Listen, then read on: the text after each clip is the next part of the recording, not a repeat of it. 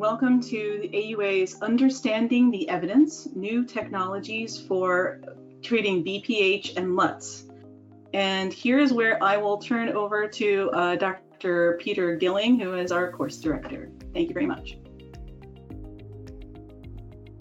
Oh, well, welcome all to Understanding the Evidence for New Technologies for LUTS and BPH. My disclosures, uh, as you see here, I'm a consultant and an investigator for PROCEPT and uh, ZenFlow. So I'd like to introduce my course faculty, uh, Michael Borofsky from Minneapolis, Dean Elterman from Toronto, and Henry Woo, who's uh, six, well, six, seven o'clock in the morning, I think, in Sydney. I think Henry.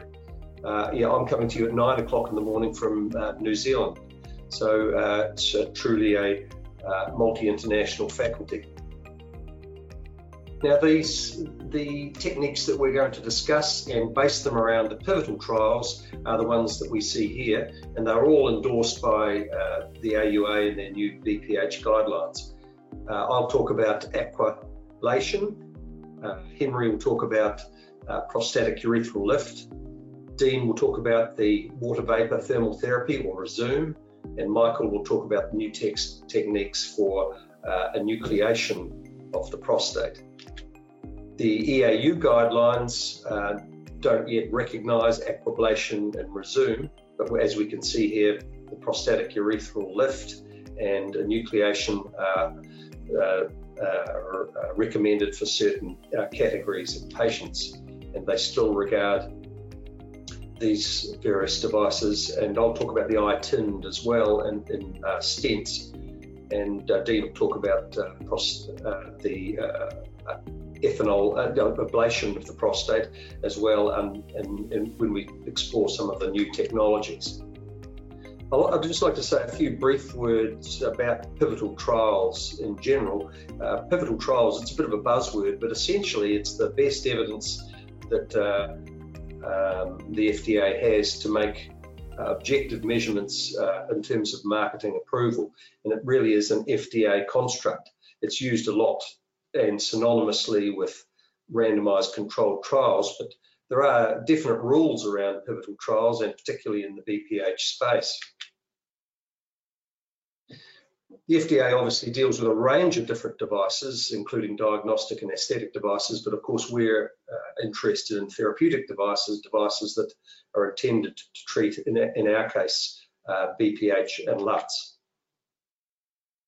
So pivotal trials are designed to collect the primary evidence of safety and effectiveness to support a marketing and submission application. And a properly designed pivotal trial uh, minimises error and bias and facilitates the objective assessment of an investigational device. We'll hear about the best of these for each of the technologies uh, that we're going to discuss today. There are several stages uh, in medical device clinical studies um, as recognised by the FDA. Obviously, the exploratory phase, which we'll talk about very briefly, the pivotal stage, which we'll focus on, and the post-market stage, which helps us understand better the long-term effectiveness and safety. The exploratory stage is important in many uh, respects, and it sometimes uh, involves uh, animal uh, studies as well and it helps the uh, technologies and the companies developing them to refine their techniques and come with a, a product which is ready for market and then that's typically the one that's uh, that they engage in the pivotal trial. The pivotal trial, obviously, it's a bit of horse trading. It has to be done with, in conjunction with the FDA, as these things are designed to meet the specific purpose. And there is a little bit of give and take on both sides, as we'll see shortly because devices aren't the same as drugs. You know, you do have the complexity of the device. There's aspects uh, of biocompatibility and corrosion. There's uh, human factor uh, considerations, whether or not the uh, operator can repeat this, the same uh, procedure over and over again. Learning curve, obviously, is a factor, and, and, I'm sure Michael will talk about that in relation to enucleation. Uh, the user skill level and training that's required, and that needs to be carefully documented and, and tested as well. So medical devices are definitely different to drugs in this regard. And there's a range of different uh, uh, principles for designing these clinical studies. We won't talk so much about the protocol itself and the study objectives, site selection, uh, subject selection, stratification, and so forth. I'll talk a little bit about bias and variance and uh, the comparative study designs, and then we'll get into the task at hand. So bias, remember, is a systematic error, non-random, in the estimate of a treatment effect. And the, one of the main objectives of a clinical study is to eliminate, reduce, and estimate that bias. Variance is dealt with by a more efficient study design and larger sample size primarily. We know the different types of bias which we currently commonly see. Selection bias, of course, and investigator bias. Both of these are mitigated by randomization and blinding primarily. Evaluator bias in the post-operative period. Um, blinding is important here again, and the use of objective uh, rather than subjective measures. And we'll talk a bit about the placebo or sham effect. And then, of course, the statistical analysis plan has to take into account uh, strategies for dealing with missing data because that introduces a further bias. Comparative uh, study designs are um, usually uh, straightforward with BPH devices. They're usually parallel studies. But if a sham treatment has been used, then it's important to do either a paired or a crossover uh, technique to get these things through ethics approval so that all patients have the opportunity to have uh, active treatment at some stage in the course of, of their treatment. So the gold standard, of course, for BPH and LUTS studies is the uh, double-blind, randomized, controlled, and importantly, multi-center clinical trial. Uh, multi-centricity, of course, is important in terms of generalizability of the technique to different populations and is quite important from the FDA's point of view. We'll talk a little bit about controls, but essentially for BPH uh, treatments, uh, the placebo or sham effect is the predominant one that we'll hear today, certainly from the prostatic urethral lift and Rezum. Active treatment uh, such as TURP are more common for those techniques which remove tissue, and I'll talk about that in relation to aquablation, and we'll talk about that, uh, Michael will talk about that in relation to uh, enucleation. Uh, having, having, a control of no treatment or uh, a concurrent control or historical control is not really relevant in uh, BPH studies, but mentioned here for completeness. So placebo controls are often quite difficult to, to design, as uh, many of you know, and um, obviously it's uh, much easier for, for medical uh, trials using uh, placebo pills. But um, the placebo effect is enhanced with devices and prolonged uh, with devices, so it's a very important uh, effect. And we know the various sources of the placebo effect or the sham effect, the expectation of benefit, uh, regression to the mean and uh, the so-called Hawthorne effect, um, which is the white coat effect, showering of medical attention and so forth. But as, I, as, I, as I said, the sham effect can be quite long lasting, so it does need to be taken into account.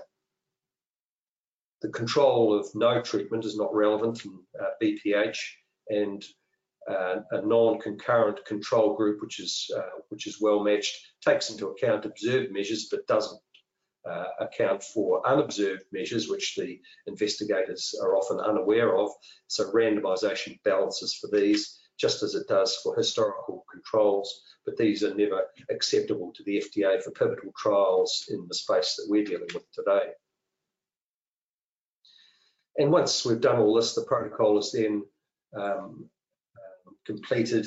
There has to be rigorous scientific rationale, uh, proposed intended use, and details around the device itself, strict definition of the study populations and study endpoints, a robust statistical analysis plan, and uh, um, but we'll see as we move through the different treatments that essentially the the, the, the um, pivotal trials for BPH all seem to follow the same sort of uh, process. And so I'd like now to uh, uh turn over to Dean to start and he'll present the pivotal trial for Rezum and uh, prostatic artery uh, embolization. Dean. Thank you very much uh, for the uh, introduction, and, and, it is a great pleasure and honor to share the uh, faculty at this AUA course, and thank you for the AUA for providing this virtual experience to all of the members. So I've been tasked with reviewing the pivotal study uh, for Rezum, as well as touching upon uh, prostate artery embolization.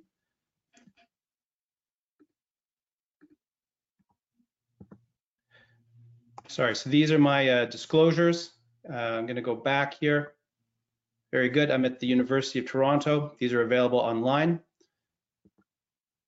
So let's start with Rezum. This is convective water vapor technology. And this is important just in terms of a brief backgrounder. It's unique in three ways. Number one, it's the heat source. This is uh, steam, it's water heated to 103 degrees. Uh, it's heat transfer. In other words, it's the way that the heat travels through the tissue. Um, and in this case, it's convection as opposed to conduction, which really allows for even heating of all of the tissue within the zone of the prostate anatomy that the treatment is being applied. And lastly, lastly, it's the containment within the prostatic anatomy in that this convectively delivered water vapor stays within the pseudocapsule, which divides up the transition zone from the peripheral zone, for example. And so the result is this convectively delivered, targeted, and precise dose of thermal energy. You can see here um, a very brief uh, animation that will start uh, demonstrating how the procedure is performed. On the left-hand side, you can see the actual device, uh, which is a, fits on the sides uh, of a desktop like a printer. It's a single-use handpiece that takes a regular 30-degree uh, optic lens. And essentially what you do is you have this needle which can uh, retract and be injected into the transition zone. And over nine seconds, this steam, the in hot water, is passed convectively through the tissue. And you place a series of these treatments sequentially a centimeter apart to create these overlapping zones of ablation. And what ends up happening is that the tissue will die and be resorbed over a one to three month period. Um, you see here again that this is water vapor, so it undergoes a phase change.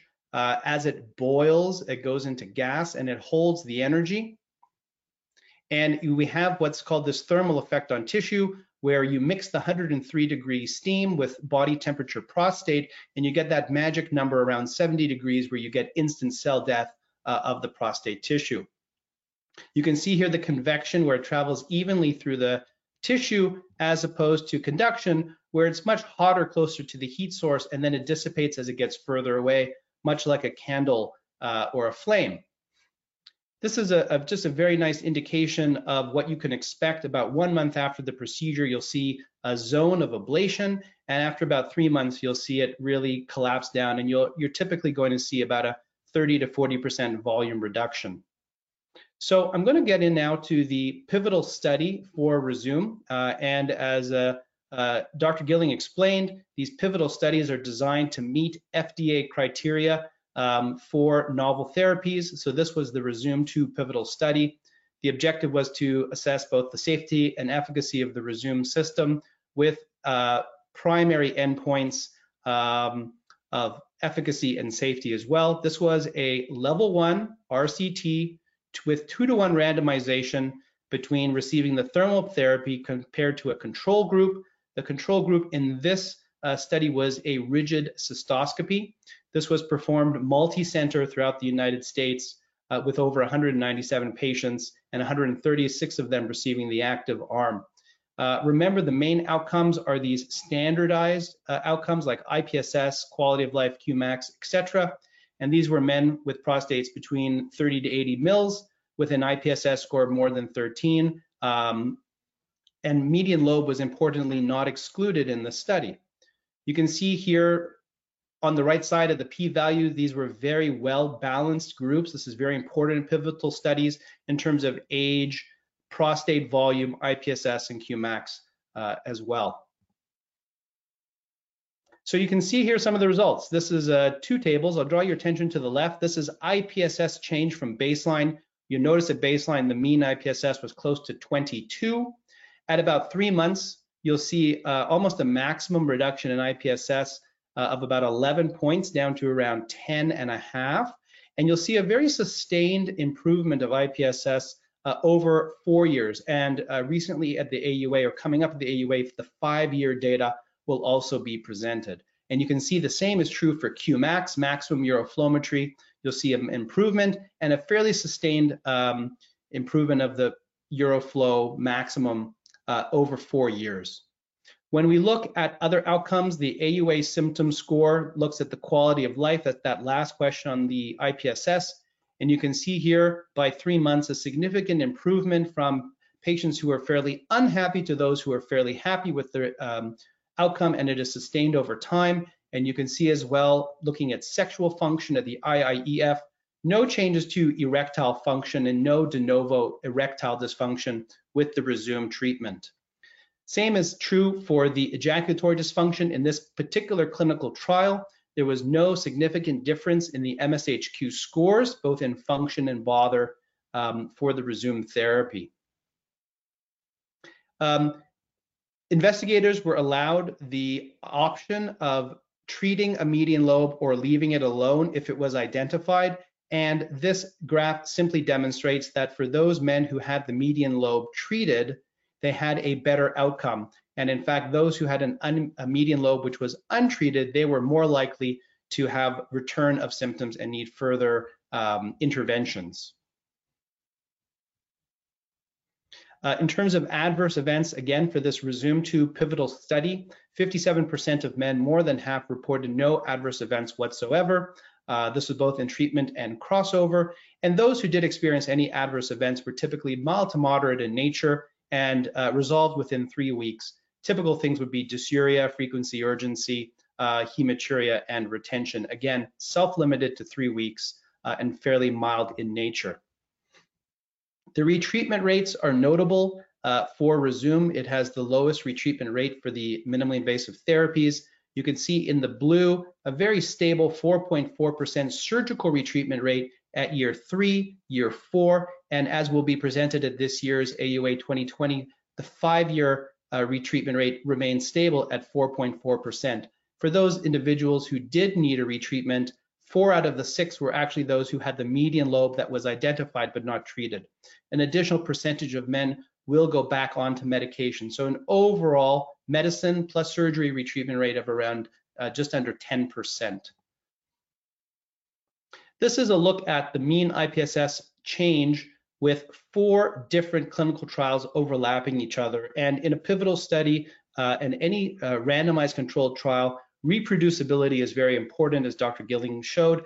Uh, and so you can see here uh, about a 50% improvement in symptoms is typically seen by one month. A maximum level of improvement is typically around three, even six months, and it's fairly sustained over time, regardless of the clinical trial. Now, going on to prostate artery embolization, what is the best evidence to date? Remember, this is an interventional radiology technique where injection of a small particle directly into the prostate arteries bilaterally results in devascularization of the hypervascular BPH nodules.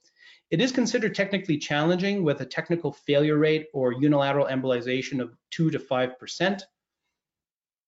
There is a large variation in prostate artery anatomy there is also potential for bowel, bladder, and penile anastomotic, uh, what's called non-targeted embolization, and that is uh, a concern.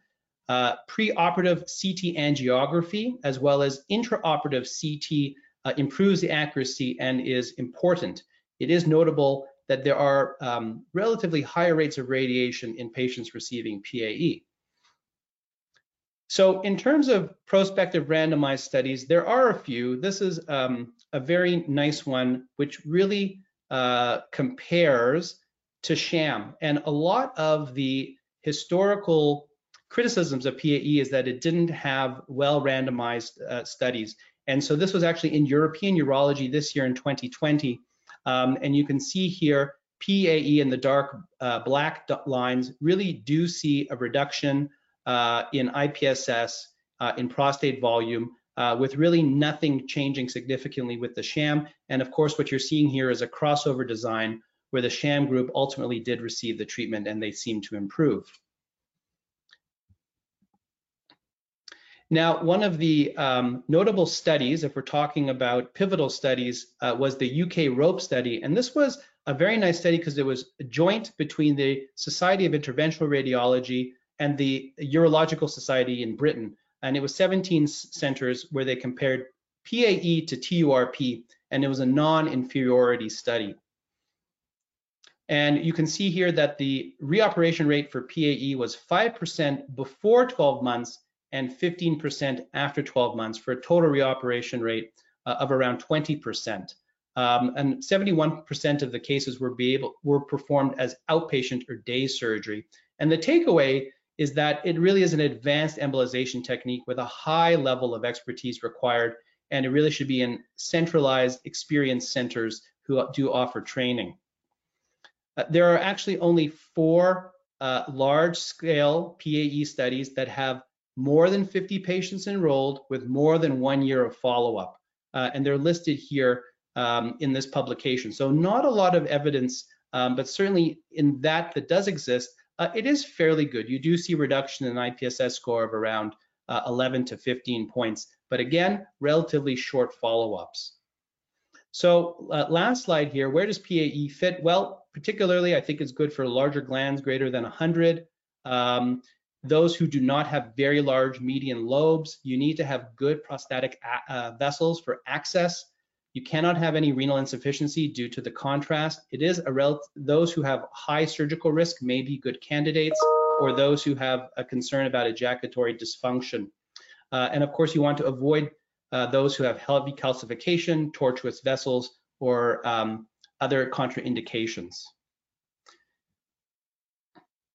So this is just from the AUA guidelines, essentially saying that the PA literature is sparse uh, and that there isn't really a strong recommendation yet for PAE within the urologic community. So with that, I will thank you very much for your attention, and it is a great pleasure to hand over to uh, Dr. Michael Borofsky uh, from the University of uh, Minnesota. Okay, thank you, Dr. Elterman, and uh, thank you to the AUA as well as the entire faculty. Um, I, I, think this is really an excellent discussion. Um, I will be uh, speaking next on prostate enucleation. If I could just have control of the slides, great. So um, it's quite humbling to be presenting this um, with Dr. Gilling present, who has had such a profound um, influence on, on the field and the concept of enucleation, but I'll do my best. These are my disclosures. So enucleation is not really a new procedure in the context of some of the other technologies we're talking about. So where does it fit in here? Well, here's a paper that was published in the Journal of Endourology this past year that broke the United States up into hospital referral regions. And each of these dots represents a HoLEP site. Um, HoLEP being the most commonly performed enucleation procedure in the States, you can see here that it's not very commonly offered. In fact, about 70% of these hospital referral regions perform less than 10 holmium enucleations a year. So to many people, enucleation is a new technique, and there's a lot of interest. Um, if you look at some of the data from the American College of Surgeons, particularly the NSQIP data, here you can see that um, there are actually more TURPs being performed on an annual basis for regrowth of adenoma than there are primary enucleations um, on this limited data set here. So perhaps there is a role um, and perhaps we can consider HoLEP or some of the enucleation procedures a rather new technology that is not uh, offered as widely as it could be. So I have the uh, immense challenge of trying to summarize many years of enucleation data in just 15 minutes. And I want to just point out that this may not be entirely possible. Um, enucleation, if you, with the 4th of July coming up, if you think of a nucleation as a firework, you know, as a, as a concept going up in the air, what we have now is many, many, many different ways to achieve a nucleation. And I think this is really what's most novel or new in the nucleation world is that we no longer have are defining a nucleation based on a technology, but more based on a technique. And so this term anatomic endoscopic enucleation is really starting to take over. And this is the concept that differentiates an enucleation, which essentially is the entire um, peeling out or removal of the transition zone adenoma from a channel procedure, which is what the majority of BPH treatments really are focused on is, is really the, the channel itself. Enucleation procedures offer an objective surgical endpoint by following the capsular planes. And by virtue of the fact that you're following an anatomic distribution, they can be independent of prostate size, whereas some of the channel procedures, as discussed elsewhere, do have size limitations. Ideally, an anatomic endoscopic enucleation should be um, essentially an endoscopic simple prostatectomy. So over the next 10 minutes, I'll talk about some of the advantages of enucleation, some of the laser techniques, as well as the available data, and also some of the electrocautery techniques to achieve enucleation with some of the data presented as well. So first off, why bother learning how to enucleate? Well, I would point to the AUA guidelines um, for BPH surgery published two years ago. TURP is still the dominant surgery performed for treatment of BPH and is only really approved or recommended for small or average sized prostates enucleation, in this case holmium laser or thulium laser enucleation, is uh, recommended as an appropriate treatment choice for really any size prostate. It's called out by the AUA as being size independent. Now, bipolar enucleation is not necessarily uh, discussed in the AUA guidelines, but is um, mentioned in the EAU guidelines, which were updated earlier this past year. And the EAU gu guidelines uh, include enucleation as um, an alternative uh, to open prostatectomy, here saying that endoscopic enucleation of the prostate achieves similar short and midterm efficacy to an open prostatectomy, has a more favorable perioperative safety profile, and is uh, equally um, appropriate for consideration uh, relative to open prostatectomy. And if you need some proof as to why enucleation, um, as, as to how enucleation um, differs as far as uh, complete removal of the transition zone adenoma. Here's a nice table from Dr. Herman in a, in a paper published um, on enucleation procedures earlier this past year, where you can see that the PSA reduction relative to the technique, it doesn't really matter what technique is chosen, the PSA reduction after a properly done enucleation is profound, often on the order of 80 to 90%. So again, why bother learning how to enucleate? Well, removing all of this transition zone adenoma can be um, can offer some unique advantages, in particular for patients who are in urinary retention, where uh, catheter-free rates after enucleation have been found to be close to 100%. Um, there's also some evidence from Dr. Krambeck, um, when she was at the Mayo Clinic, showing that there's efficacy in uh, offering this therapy to men who have underactive bladders or even atonic bladders. And in this paper uh, published in the Journal of Urology a few years ago, um, sorry, in the Gold Journal a few years ago, um, 19 men with retention and atonic bladders were actually um, studied, and, and the majority, 95%, were able to void after enucleation, with 80% uh, of them showing some return of uh, urodynamic proven detrusor function. Lastly, um, because enucleation is a bit older, we do have more robust long-term follow-up data. Um, now, there are some challenges in maintaining, you know, an appropriate database for long-term management, but in one of the best studies that we have from, doc, from the late Dr. Elhilali um, in Montreal, we have uh, reports from earlier this past year of 132 patients who were over 10 years out from a holmium enucleation. And what you can see in this table below is that the PSA reduction is maintained, IPSS improvement is maintained. Patients had favorable improvements in quality of life, Qmax, and post-void residual. And this is an image from one of the patients um, over 10 years out from an enucleation. You can see there's really no return or regrowth of any substantial adenoma. We'll start by talking about holmium laser enucleation. So here's an image or a video of a holmium laser enucleation in action. You can see development of the capsular plane. Holmium laser is a pulsed laser. Um, that can be an advantage in the sense that that pulse of the laser can help open up and, and stay within the uh, capsular plane when you do identify it. The holmium laser is also very versatile in the sense that if you have concomitant bladder stones or upper tract stones, you can use the same laser same system to treat those stones. and it's the most well studied of all of the enucleation techniques. Some of the potential disadvantages um, are a known steep learning curve for this uh, approach and suboptimal tissue ablation if you are just trying to ablate some residual adenoma or tissue itself. Uh, again, I'd point to Dr. Gilling's excellent work. Um, this is the pivotal trial for holmium laser enucleation published in 1999 in the Journal of Urology.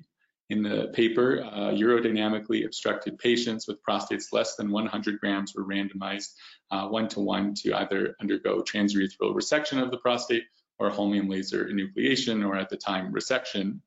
Uh, the findings um, were that patients ended up with equivalent functional outcomes as determined by IPSS, quality of life, PVR, Qmax, and urodynamics.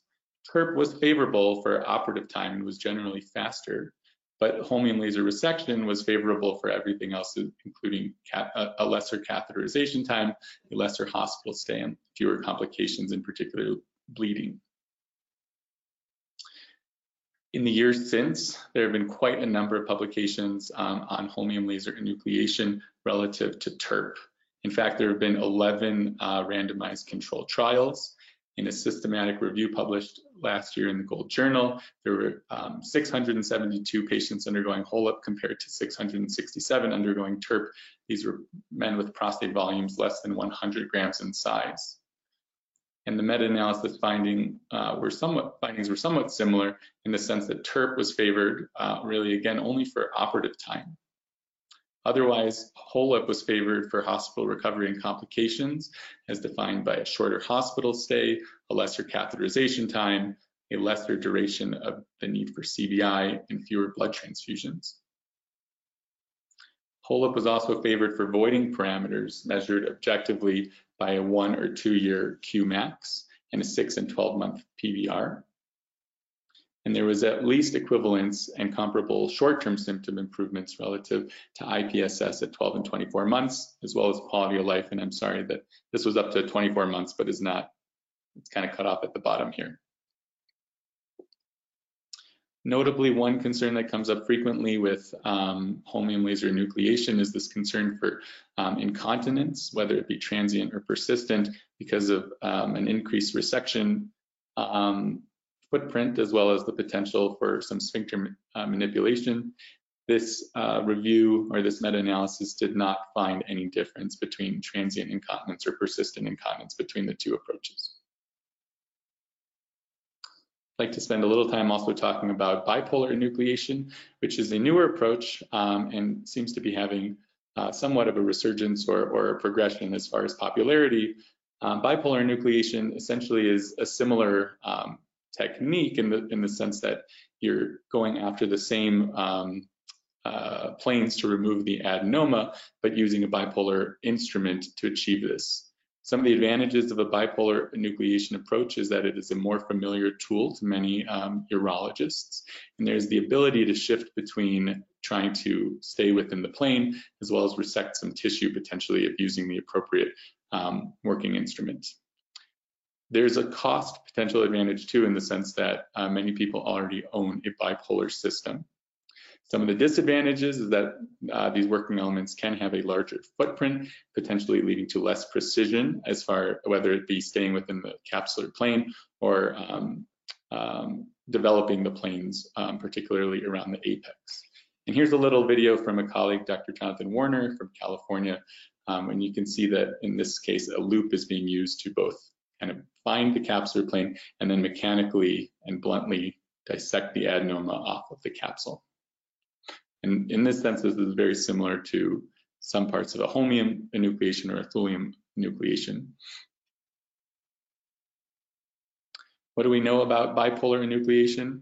Um, well, before we get there, there are a couple of different uh, working elements that I was mentioning. Um, and some of the some of the probes include a um, rubber uh, or, or, a non-electrical um, component specifically designed for the purpose of blunt dissection and peeling off um, the, the, adenoma from the capsule. And other probes really are more focused on um, just a more precise or a finer footprint with um, the bipolar probe. The pivotal trial, in a sense, here um, was published uh, in 2006 um, and was with a plasma kinetic enucleation system versus HoLEP.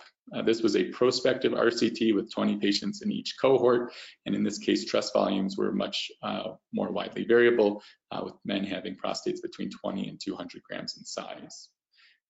Um, notably, the findings from this study were equivalent functional outcomes relative to um, IPSS, Qmax, um, the amount of tissue removed, the postoperative TRUS volume, as well as urodynamic findings. In this case, HoLEP was favored for operative time and was found to be slightly shorter and also had a, slight, a, decreased um, uh, need for postoperative bladder irrigation. Um, and this idea of uh, an improved bleeding profile for some of the laser enucleation approaches has bared out in some of the other RCTs compared to BiPOL. Um, we recently um, had a uh, meta-analysis performed um, for bipolar enucleation versus bipolar um, resection uh, that summarized a number of studies, including five RCTs that, can, that had 748 patients enrolled. Findings here again favored enucleation, uh, which was found to have a greater amount of resected tissue relative to TURP. There was a lesser duration of bladder irrigation time, a shorter hospital stay, and a lesser duration of requiring a catheter measured on days. Bipolar enucleation was also favored for bleeding in patients in the bipolar uh, cohort had a smaller hemoglobin drop and also were less likely to require a blood transfusion. And again, this is relative to a bipolar TURP. It does bear mention that there are other laser techniques. Um, unfortunately, I don't have quite enough time to get into these, but the, the thulium laser, the thulium laser is another um, laser that has been well studied and shown to have excellent efficacy um, for achieving enucleation. Some of the potential advantages of a thulium laser is that it's a continuous wave laser, so it cuts through the tissue rather precisely, um, rather than having that pulsed effect that you can see with, with the HoLEP. Um, there is robust data again, and, and I would bear in mind that there are different ways to use the thulium laser. In some cases, a THUVEP or a thulium um, vapor enucleation really is more of a cutting procedure where you use the laser to cut out the obstructing adenoma versus a THULEP, which is um, a type of procedure where you actually incise into the surgical plane and use more blunt dissection in the more classic um, approach. And the thulium laser has been shown to be quite hemostatic um, and is again supported by the AUA guidelines as an appropriate choice for medically complex patients at higher risk of bleeding. Some of the disadvantages of a thulium laser is potentially in the versatility as this previously has not been demonstrated to be capable of uh, treating stones, though with the recently um, introduced new thulium fiber laser, this um, may be something worth revisiting. Lastly, there is um, an evolving interest in using a green light laser for enucleation purposes. Some of the advantages of using a green light would be that the green light is known to be quite hemostatic. It is um, excellent and very efficient at tissue ablation. So in cases where per perhaps um, finding the plane was difficult, the potential to switch to an ablation um, would be well supported by this technology. And there's also a thicker fiber that would potentially allow for uh, some blunt dissection with the fiber itself. Some of the disadvantages might be in deeper laser penetration, an increased cost of this uh, laser fiber in general, and again, a lack of versatility with an inability to treat uh, bladder or upper tract stones. There's also limited data, as this is probably the most uh, recently described technique to use a laser for enucleation purposes, and I'm unaware of any RCTs uh, using this approach relative to um, a TURP or other um, comparable treatments. So I know that was a lot to cover. Um, there are probably many other uh, good questions and good ideas that come from this, and I'd be happy to answer them later in our Q&A session. Um, again, think of enucleation in these days more as a, as a technique, not necessarily as a singular tool.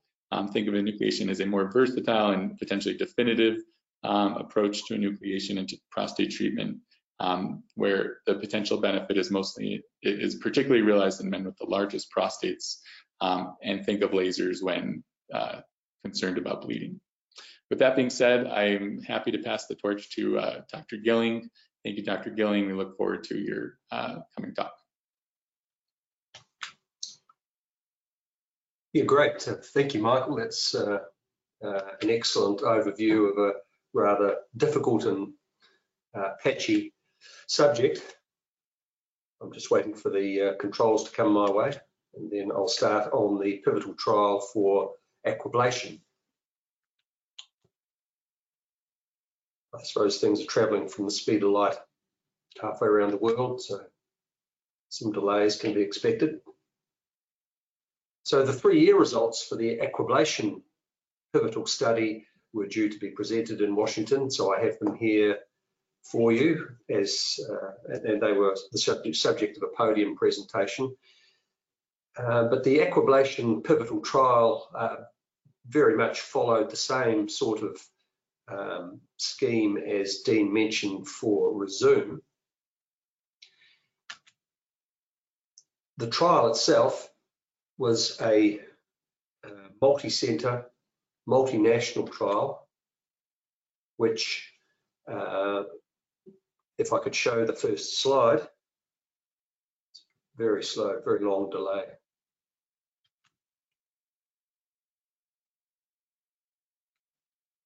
Yes, thanks. Um, so um, the, it was a multi-centre, multinational trial, but it followed the same sort of schema, and we'll talk about the uh, the use of the TURP control shortly. Aquablation, for those who haven't uh, seen it in operation, uh, uses robotic assisted technology. It really takes the surgeon out of the game in some ways, but the surgeon is very important in terms of determining the area to be treated, the area to be ablated. It's a semi-automated technique and we use a very familiar touch screen interface uh, and the surgeon delivers the accurate conformal treatment uh, with the marrying up of the uh, technology with the robotic assisted arm. The tissue is removed uh, acutely, much like uh, TURP, and, but very rapidly by the water jet, as we'll see when, once we get into the, uh, the trial itself. And it's heat free. The water jet is generally um, room temperature saline.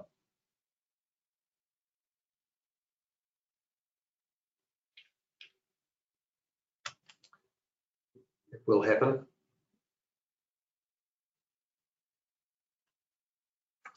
Uh, very good. So 275 men were screened in the pivotal trial, and as you can see, the details for those men are much the same as the uh, patient cohort that were treated in the, the pivotal trial that uh, uh Dean presented. Up to 80 years of age, up to 80 grams in size, uh, a an intravesical median lobe was uh, permitted and the IPSS score and Qmax values um, were, will be common across all of these pivotal trials and with standard exclusions. So of those 275 men, 181 uh, were blinded and randomized and that two to one uh, benefit which allows, which uh, encourages uh, recruitment does nothing really for the statistics of the matter, uh, was employed and the standard follow-ups, one week, three months, six months, and now annually, and that will be going on for five years.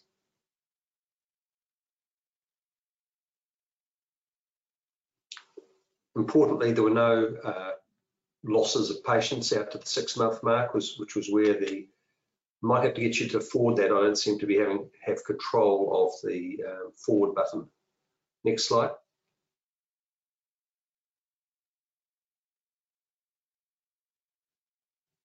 We can see at six months, well, only one patient withdrew across both arms. So that uh, enabled the, um, uh, the, the, primary uh, inputs to uh, be, uh, to be met, which were at three months and six months. Uh, next slide, please. So the two primary endpoints were there was a three-month safety endpoint and a six-month efficacy endpoint. The safety endpoint was a combination of uh, grade one, persistent grade one plus grade two or higher and lumped together to give uh, an overall safety endpoint, and this was agreed with uh, the FDA. The grade one uh, endpoints uh, complications, as you recall, are persistent erectile dysfunction, ejaculatory dysfunction, and uh, incontinence. So persistent grade one or grade two and above combined. And non-inferiority was tested with, uh, with a 10% margin. And then if non-inferiority was met, superiority was tested for both. So the six-month uh, efficacy uh, endpoint was the change in IPSS at six months, uh, which is common to all these techniques. And non-inferiority was tested with an agreed 4.7 point uh, margin. Uh, next slide, please. We can see at baseline the uh, demographics were well matched between uh, the two groups, as you would expect with the randomisation and with the relatively large numbers uh, involved. About uh, half of the patients had median lobes and the prostates were in that 50 to 55 cc range on average. We can see from the operative uh, characteristics that there was no real difference between operative time and length of stay, but there was a big difference in terms of the tissue removal time or the so-called resection time, four minutes versus 28 minutes, which just shows you how quickly the robotic uh, assisted uh, uh, tissue uh, ablation is. The rest of the time is taken up, of course, with uh, setup and calibration, and then uh, hemostasis, which was done by a variety of techniques. Next slide, please. So here's a summary of the, the safety endpoint. So when you combine those two, you got you you you got 42% for TURP versus 26%. But when you separate them out, you can see that there was no difference in the CD2 or greater effects, and it was it all came down to the CD, persistent uh, CD1 uh, affects 24% versus 6.9%. And if we look at the right-hand table there, we can see that this is entirely due to a difference in retrograde ejaculation, being 36% in the TURP arm versus 10% in the aquablation arm, with no differences seen in incontinence or erectile dysfunction. Next slide, please. The three-year uh, efficacy we can see here uh, the IPSS change was the uh, was the six month at six months was the primary endpoint for uh, FDA purposes, but we can see it's been carried on out to 36 months, and there's still at 36 months no difference between TURP and aquablation. So it was felt that aquablation was non-inferior to TURP on this basis.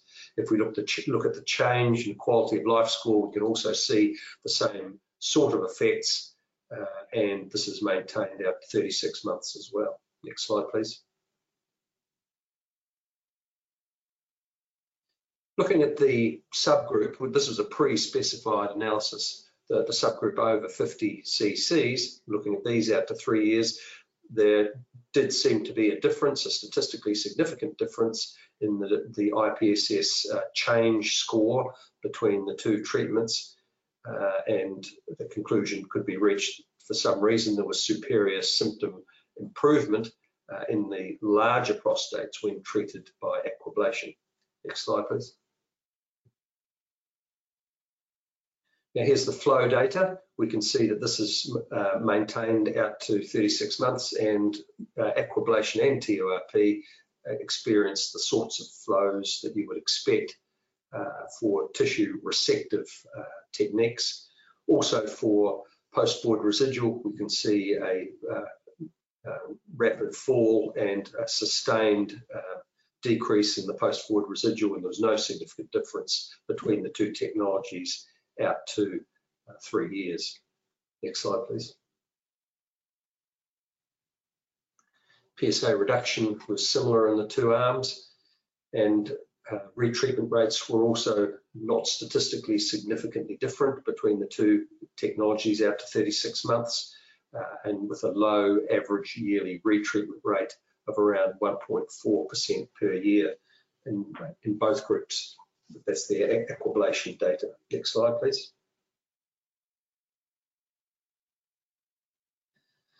So we've seen low retreatment uh, rates in both arms, consistent flow improvement out to 36 months. And um, the real advantage for aquablation, I, I think, is the lack of a learning curve because uh, most of the most of the sites that uh, enrolled patients into this pivotal trial had not had previous aquablation experience, though there was um, an allowance for up to two cases uh, to roll into the study, but this was not um, utilised for most sites. So it does really, it's it's almost operator independent. So it's interesting in that regard. It is quite a complex procedure and does often require engineering assistance for the first few cases, but um, it does uh, seem to achieve everything that we uh, expect from uh, TURP uh, with the lower rates of retrograde ejaculation. Next slide, please. So I'd like to talk um, briefly about some of the stents which are being investigated currently. I mean, stents, when I started in this area, I suppose in the 90s, there was a range of stents. There was the Urolume stent, uh, the Memocath, uh, the Titan uh, with, with, Boston, and there were some biodegradable stents that were employed, polylactic acid and glycolic acid. And then there was the temporary stents, such as the Spanner stent, ContiCath, and uh, there was one other, the Prostacoil. So there was a range of stents, but they sort of went out of fashion for a while. But with the success of the Urolift device, they seem to have come back into uh, uh, contention, if you like. And I'd like to present just uh, some of the early data because that's all we have on some of the newer stents. Next slide, please. Thank you. Um, the first one is the temporary implantable nitinol device, the so-called TIND device. These have these three nitinol uh, pressure uh, struts and an anchoring leaflet to keep it in place. Um, it, as you can see, the operating room time is only five minutes uh, and it can be withdrawn in the office through a, a special catheter or through a, a rigid cystoscope if necessary. But the thing only stays in for five days and it causes pressure necrosis at the bladder neck and leads to, if you like, three bladder neck uh, incisions. It's best suited to small prostates with no median lobe, prostates under 60 grams ideally. The procedure itself, is, as we see here, and these are some company slides which just show the before and after shot but the fact that the device is removed is very attractive to patients and um, we get requests for this, although we've never been involved in any of the trials. The three-year data from the initial trial has been published. This was a couple of years ago, and a lot of this comes uh, from Turin. And we can see in, on the bottom right-hand slide that the IPSS score does look like with this early device as, as though it does increase slightly as time goes on. There have been changes to that device and um, the second generation device and with the one year data that's been published recently uh, on 81 patients shows uh, uh, an improving flow rate and uh, we see the IPSS score out to 12 months and uh, it potentially may be more durable. This is a company slide showing the clinical st studies which are current and ongoing. And we, we can see that there is an FD, FDA uh, pivotal trial underway, randomizing 185 patients. And um, we look forward to the one year data from that, which apparently is uh, due to be published in quarter three of 2020. But we can see that see the differences in IPSS and flow rates in the bottom uh, slides, and we can see that they uh, the, the IPSS is fairly uh, consistent across the different devices, but the flow rate uh, does appear to differ in different studies. We'll see what the um, definitive uh, pivotal trial shows us. They expect to see a, reduction in IPSS consistently between 10 and 12 points, durable out to three years, and a flow rate which is uh, um, in the four to eight mils range with a low intervention rate. And we can see the adverse events here on the right and mild hematuria, dysuria as expected, uh, uh, or I understand to be self-limiting. The ZenFlow spring system uh, involves a, a, number of concentric uh, struts, if you like, which are uh, in a single stent which uncoils within the prostate. Uh, it's a low profile nitinol implant. It's done through a bespoke flexible cystoscope, which is, uh, comes with the kit. And it's designed to be permanent, but um, uh, can be removed uh, if needs be, if, if, if, there's, if any migration takes place. Um, these have been trialled out to three years uh, with low adverse event rates. It's data poor at present, but uh, there are two studies that have been ongoing which expect to report substantially soon. the ZEST EU study, myself and Henry been involved in, in, in that one. I think uh, Henry was involved in the ZEST2 study as well. And, you, and it's the same patient range, prostates 25 to 80 cc's, IPSS scores 13 or greater, uh, and flow rates less than 15 mils per second. I have a solitary uh, data slide here looking at 48 patients, 32 have been followed out to 12 months, and we can see the IPSS outcomes here. Uh, another device, uh, and this is uh, the last of the ones that I'll present, um, is the ProArc medical ring. And this is the so-called clear ring. Oh, there's a, uh, an animation which uh, gives you an idea of how this um, procedure is performed. The first in human data was reported in, I think, EU Focus, and they do have early data up to three years. And it is a submucosal nitinol uh, pre-shaped implant. Um, and uh, as you can see, it expands and then um, is implanted uh, beneath the mucosa. The idea being that this uh, will preserve sexual function and will be easy to use and apparently is fully uh, reversible and removable. The clinical pilot study is uh, soon to be up and running, and uh, uh, oh, we will possibly be one of the sites that will be involved. So it'll be quite interesting to see uh, how the uh, device performs.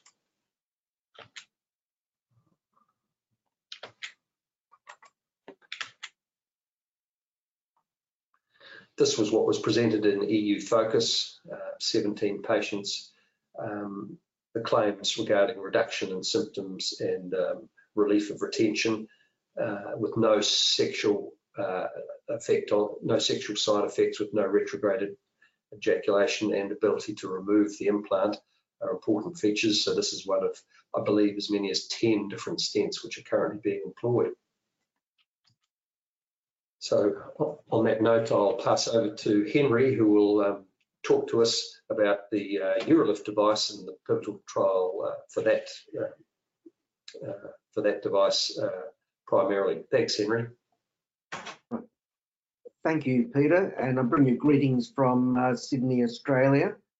Um, my uh, disclosures are uh, listed on the AUA website, and uh, uh, the most relevant disclosure for the purpose of this presentation is the fact that I am a, a consultant and lecturer for Tele, Teleflex, who are the manufacturers of the UroLift device. Just see if I've got control of this. Okay, it's just one. Okay, we seem to be um, up and going. All right. Um, first of all, we'll talk about uh, ejaculatory dysfunction. It's well established that there is a link between lower urinary tract symptoms and BPH. And within this link, there is actually a, uh, a link between uh, ejaculatory dysfunction as well. Now, when we talk about ejaculatory dysfunction, it can be in the form of so-called retrograde ejaculation. But I highlight here anejaculation because it's never actually been proven that retrograde ejaculation exists as an entity. So perhaps anejaculation, which would cover that term, is a better descriptor. We can also talk about the decreased force of ejaculation and also pain upon ejaculation.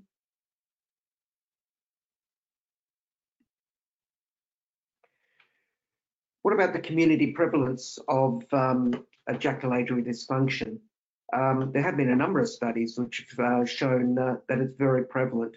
And I think that in particular, I'll draw you to draw your attention to the study by Rosen, uh, where uh, you could see that uh, with increasing age, that the prevalence is quite high. And certainly once you get into your 70s and 80s, um, you can see as much as three quarters of men have some degree of ejaculatory dysfunction. And when we look at the um, prevalence of, of, ejaculatory dysfunction uh, in conjunction with uh, uh, lower urinary tract symptoms, you can see that it actually gets worse. And this is a similar sort of thing that we've uh, that we've been aware with um, regard to uh, uh, erectile dysfunction.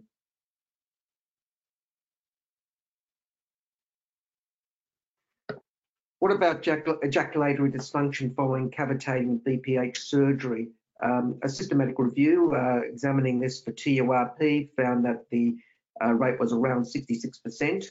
But when we look at high quality randomized controlled trials, for example, with HOLEP, you can see that it's fairly, uh, that it's uh, in that sort of ballpark. And a similar uh, sort of rate was seen uh, in the Goliath study, which compared green light laser to TURP.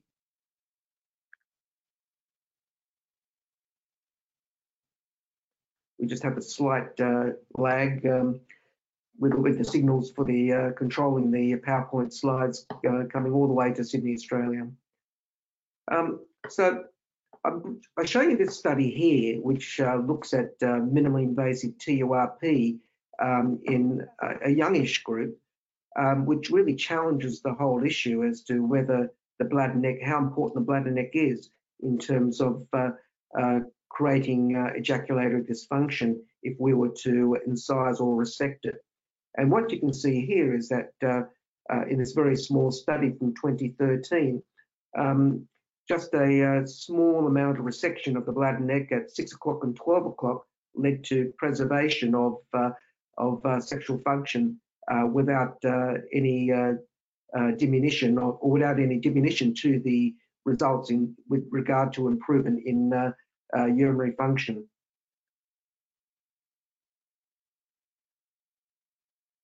And here's an image of uh, uh, what it looks like when uh, one performs a so-called ejaculatory sparing cavitating procedure. You preserve the, try to preserve the tissue that's around the verumontanum. And um, there have been a number of studies which seem to suggest that uh, this preserves uh, ejaculatory dysfunction in spite of the bladder neck being wide open. Now, does ejaculatory function matter? Do men actually really care? When we look at uh, the effects of silodosin on ejaculatory dysfunction, we're all, we're all aware that uh, the prevalence of this is, is, can be quite high. But the interesting thing is that only 7% of men in, um, in a real life study um, actually discontinued their silodosin because of anejaculation. But also, the devil's, of course, in the detail. You need to consider the fact that many of these men um, were uh, older men. In uh, some of the alfuzosin studies and uh, so alfuzosin studies, uh, it uh, uh, demonstrated that men with LUTs were um, had a very high prevalence of ejaculatory dysfunction. And um, again, in similar to the uh, study by Rosen, you can see that uh, ejaculatory dysfunction was considered a problem uh, depending on uh, the, uh, the severity of uh, LUTs.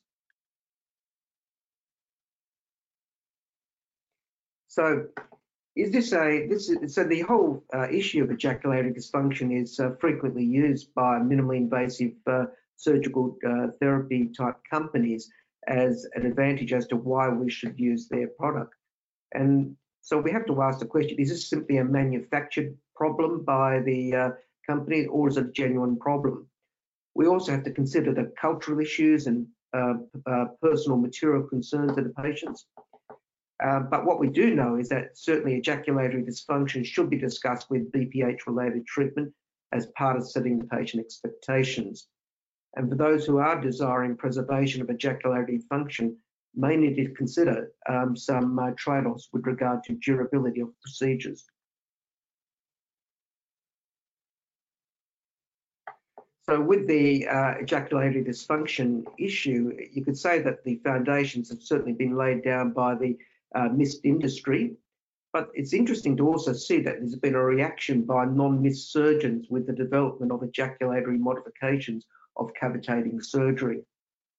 So it's important to bear in mind that when ejaculatory sparing procedures are available, it creates patient expectation that it be offered. And it's human nature not to desire giving up something permanently.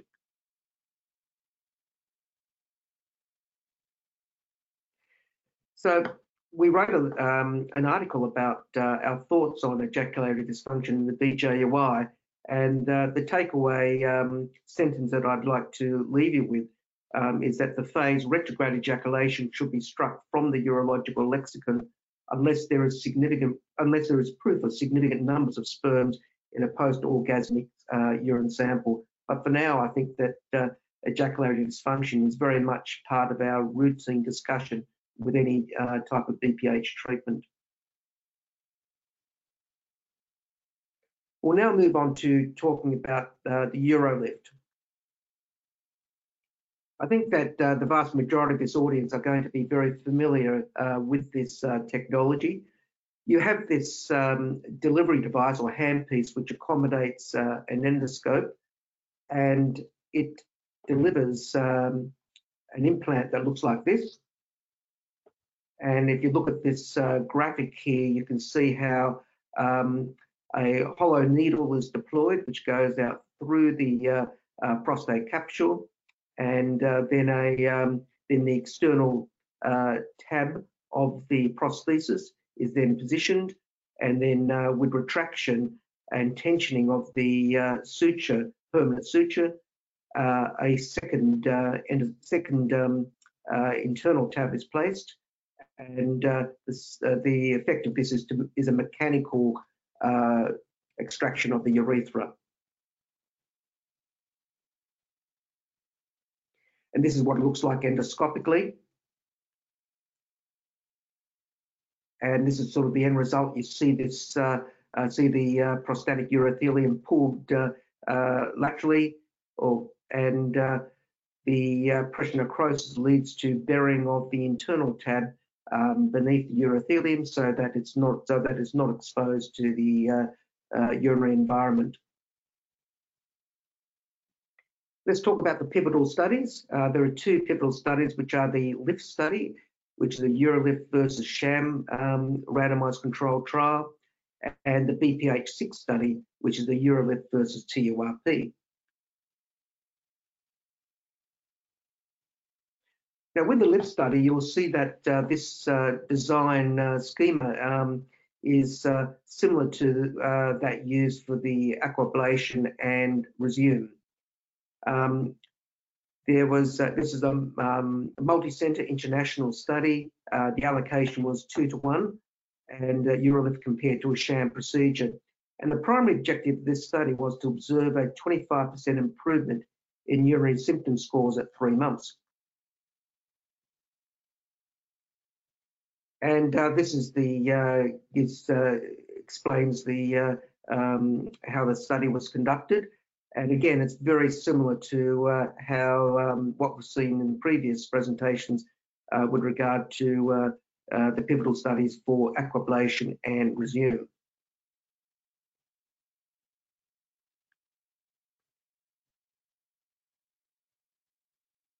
So at the three month mark, um, uh, patients were unblinded and uh, we saw quite significant improvements in for example, on the left-hand side here, you can see how the baseline IPSS for those having the Urolift device improved from 22 down to 11.2. However, for the sham study, sham component, uh, the baseline IPSS was 24, which only came down to 18.5. So you can see that's uh, obviously a very um, significant, statistically and clinically significant uh, difference. When we look at the uh, flow, uh, flow rates, uh, the baseline was 8.2 for the Urolift uh, side of the study, and this improved to 12.29. Whereas with the sham group, it went from 7.9 up to 9.9. Um, the quality of life index um, uh, improved from 4.6 at baseline for the UroLift group down to 2.4. However, we don't see that quite um, so much of an improvement where it goes down from 4.7 to only 3.6 in the um, uh, in the sham group. So whilst that was of statistical significance, it's certainly not of any clinical significance. Now, after the um, uh, three month, um, uh, after three months, patients then entered into a longer term follow up uh, uh, part of the study. And then uh, the one year through to the five year follow up have been published on an annual basis. And I'm going to focus most of the uh, next few slides on the results of five years. Now, the key parameters are, for example, with the, the improvement in uh, uh, the IPSS. And what you can see is that uh, there's a fairly rapid fall in the IPSS, and this is well sustained right through to five years. Um, a similar thing is observed with the BPH, BPH impact index, which is more of a uh, an academic uh, uh, measurement um, instrument, and, and it mirrors the IPSS improvements. As for quality life index, likewise, you see there's a very rapid uh, improvement in quality life, which is then sustained right out through to five years. With the, um, in, with the changes in flow rate, um, there is certainly an improvement, and uh, this is uh, reasonably well sustained out to five years, but um, it's, it's more modest compared to uh, uh cavitating types of procedures. But the thing that people people really want to know when it comes to um, looking at these devices is the um, retreatment rate. What is it? And the retreatment rate over five years was 13.6%, which is certainly higher than what you'd expect for a cavitating type of procedure. Now, within the LIFT study, there was also a very detailed analysis of sexual function, and I'd like to um, uh, take you back in time and uh, to look at the uh, uh the Rosen study that was published almost 20 years ago. And this was the, um, uh, you could say, the pivotal study that uh, demonstrated that as you're with increasing age, your um, sexual function declines, and also when you look at the severity of LUTs within each of these groups, you can see that uh, uh, function also declines. So when we think about that, it uh, almost uh, begs to uh, suggest that if one can improve a man's lower urinary tract symptoms with a treatment that does not negatively affect sexual function, theoretically, the sexual function may be able to be improved.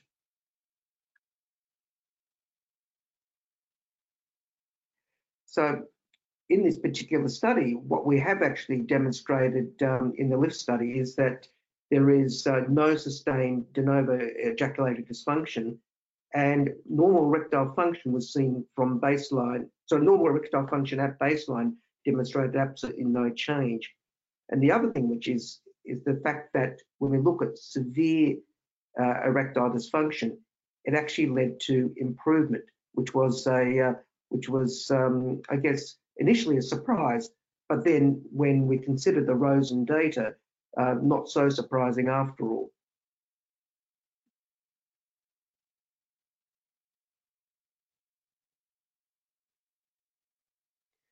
Um, with specific attention to ejaculatory dysfunction with the LIFT study, um, I'll draw the details on the, uh, on the in the tables on the right, but I'll draw your your attention to the uh, um, text on the left. Again, no de novo sustained ejaculatory dysfunction. And the interesting thing is the intensity and volume of the ejaculate improved by 20%, and BOVA scores related to ejaculatory dysfunction improved by 30%. All right, we'll move on to the BPH6 uh, study, which was conducted over multiple sites in Europe. And this was a randomized controlled trial comparing uh, the UroLift to TURP, and it has uh, quite a novel uh, study design. And instead of the usual um, uh, outcome measures, what it looked at were, were um, elements that were considered to be uh, important to the patient. So you'll notice the absence of uh, improvement of flow study, and it covered lower urinary tract symptom relief, the recovery experience, uh, changes to sexual function, would be erectile or ejaculatory uh, function, continence preservation, and safety.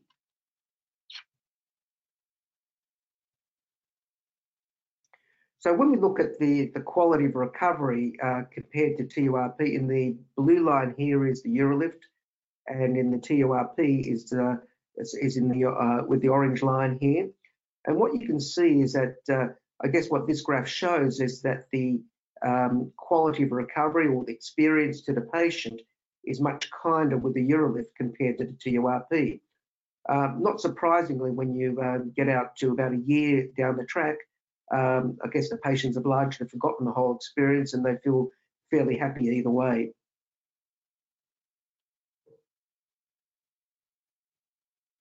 And when we look at uh, the improvement in IPSS, um, the um, it's not surprising that the TURP has um, a, a, slightly better has a better improvement compared to the PU, compared to the Urolift, and uh, that's what one would anticipate with a cavitating type of procedure versus a minimally invasive therapy. The quality of life improvements were very similar.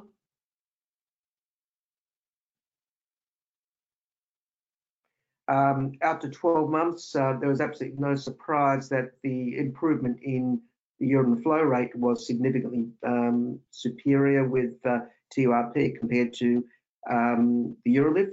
But uh, bear in mind that uh, the flow rate was not an endpoint for this study. when we look at um, ejaculatory function, there is no uh, significant change over uh, 12 months with um, the Urolift. The interesting thing, the same applies for the TURP, which really challenges uh, the uh, notion that uh, TURP is res significantly responsible for loss of erectile function. And we see as likewise with, um, well, this is the interesting thing is that with ejaculatory function, if anything at all, it suggests that with the Urolift, that there is actually a very slight improvement, which uh, is sustained out to 12 months. And with TURP, which um, is well established to cause ejaculatory dysfunction, um, shows no surprise of uh, having sustained diminution of that function right out to 12 months. So what does the BPH6 data show? It shows modest improvements in symptom scores and flow rates compared to sham treatment in randomized controlled trials. Um, the symptom and flow rate improvements appear to be at a level superior to drug treatment, although it's not been tested head to head. There is no loss of erectile or ejaculatory dysfunction, ejaculatory function, and the Urolift is largely superior to TURP in achieving minimally invasive surgical treatment targets in this particular randomized controlled trial. Excuse me. I'd like to draw attention to one other study, which is the so-called MedLift study, because the presence of a middle lobe has been an exclusion criterion for all of the Urolift studies. And it was proposed that perhaps by being able to pin the middle lobe over to one side, that that may uh, deal with the issue of um, uh, the middle lobe being uh, an exclusion criterion uh, for uh, Urolift treatment. And this study was published uh, recently, and uh, what what's been observed is that there are uh, symptom improvements which are very similar to uh, what what we have observed in um, in other Urolift studies.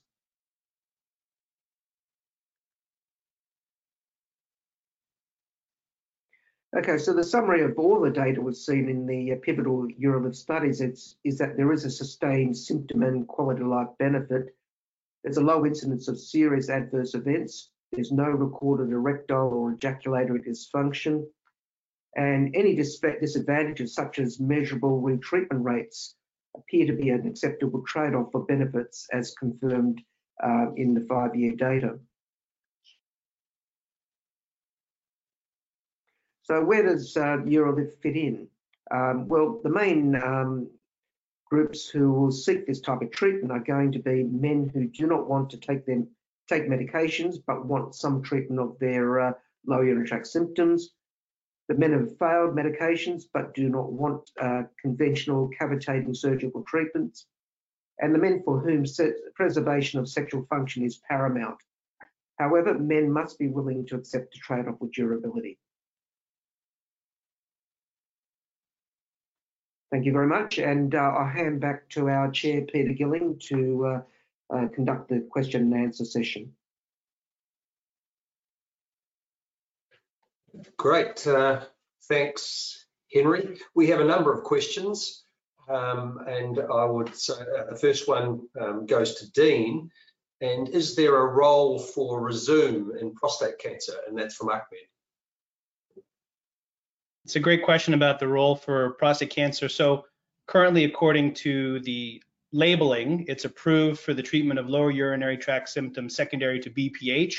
Um, it's not necessarily contraindicated in prostate cancer, but it's really not designed uh, to treat prostate cancer. Certainly, if you have um, a lesion in the transition zone um, and you're able to subsequently do a follow-up MRI or targeted biopsy, it might hit the lesion, but again, I would not recommend Rezum as a primary treatment for prostate cancer. It is not indicated, and there is no evidence to support its use.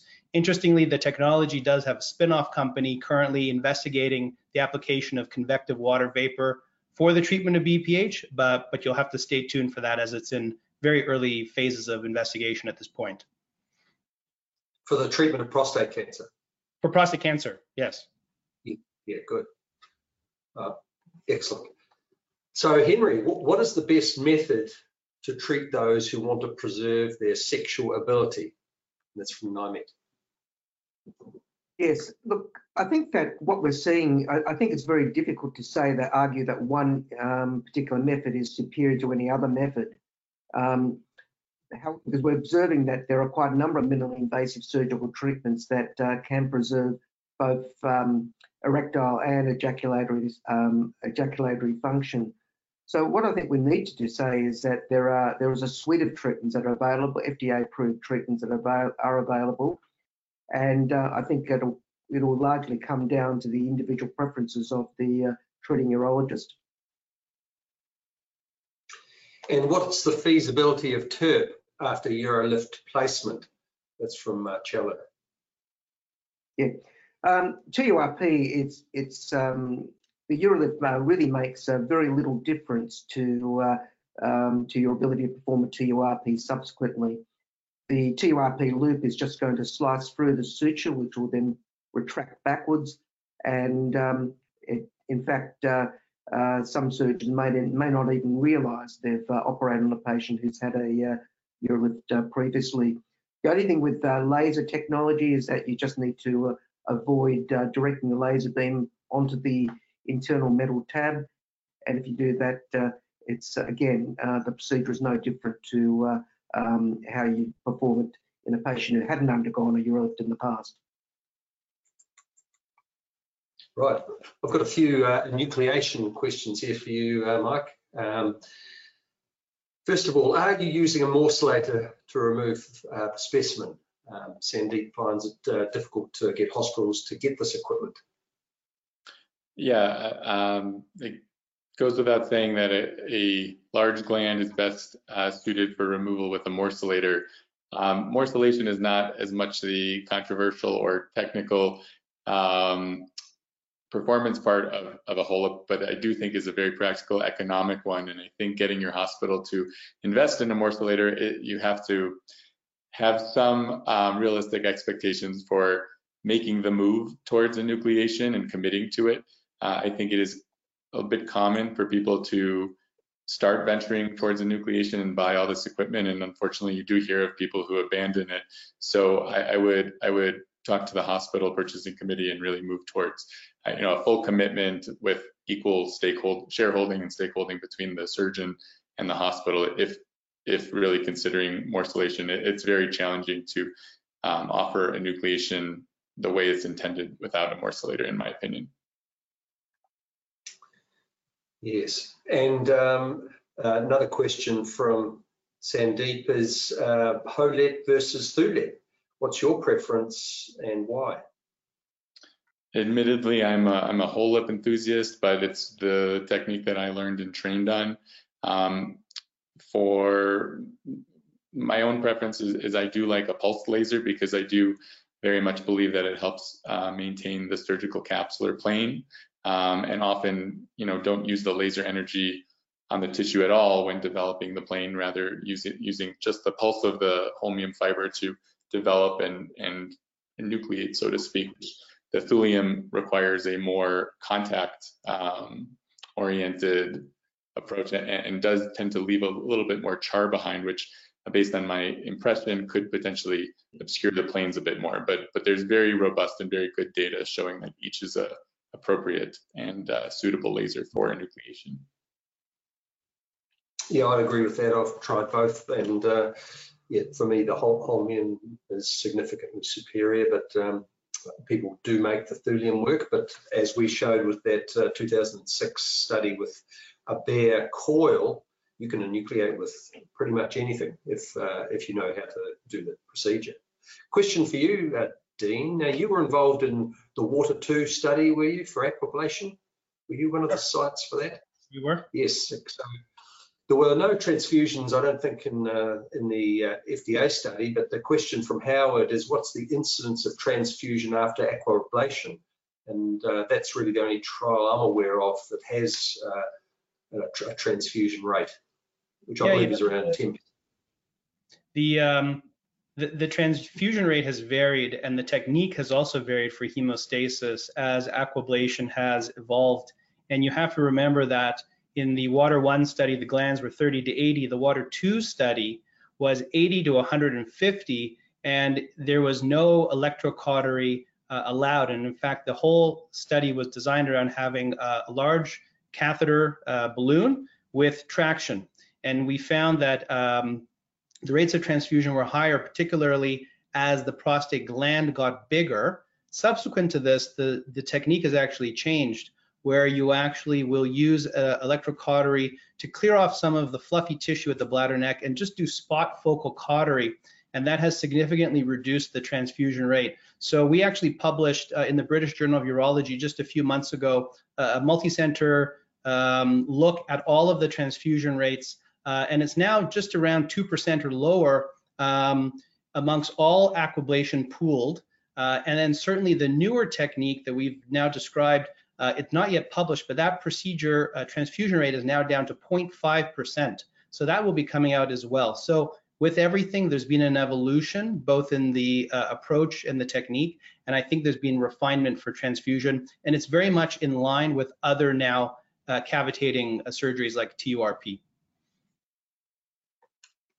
Oh, good. I, I, see we're over time now, so um, does, I'm not sure if this automatically turns off. We've got another couple of quick uh, questions um, if the panelists uh, don't mind staying on for another five minutes. Sure. Um, Michael, for you, um, green light versus holmium. Um, and um, Alfonso asks which technological option has demonstrated better outcomes? Green light versus holmium for enucleation. So, you know, I think one thing to be aware of when talking about the green light uh, data is that it is it's by far the the newest technique that's been described. It does not have the level of evidence that HOLEP does, and uh, in fact, there I would argue are, are, very few centers that are doing green light enucleation. So some of the data out there it could be more surgeon centric than really procedure centric.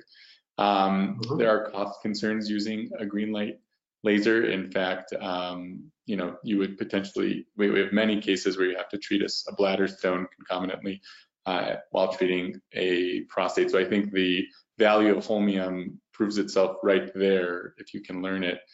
But I would argue that one interesting element of the green light um, approach is the potential to ablate tissue if you get lost. And I do think there is some potential merit towards somebody who's out in practice learning the technique uh, um, themselves who has a green light available to them uh, as a way to kind of get started, so to speak, and, and finding the planes and enucleating and then rapidly transitioning over towards an ablative approach if they were if they were needed. But a lot more data is necessary to support that.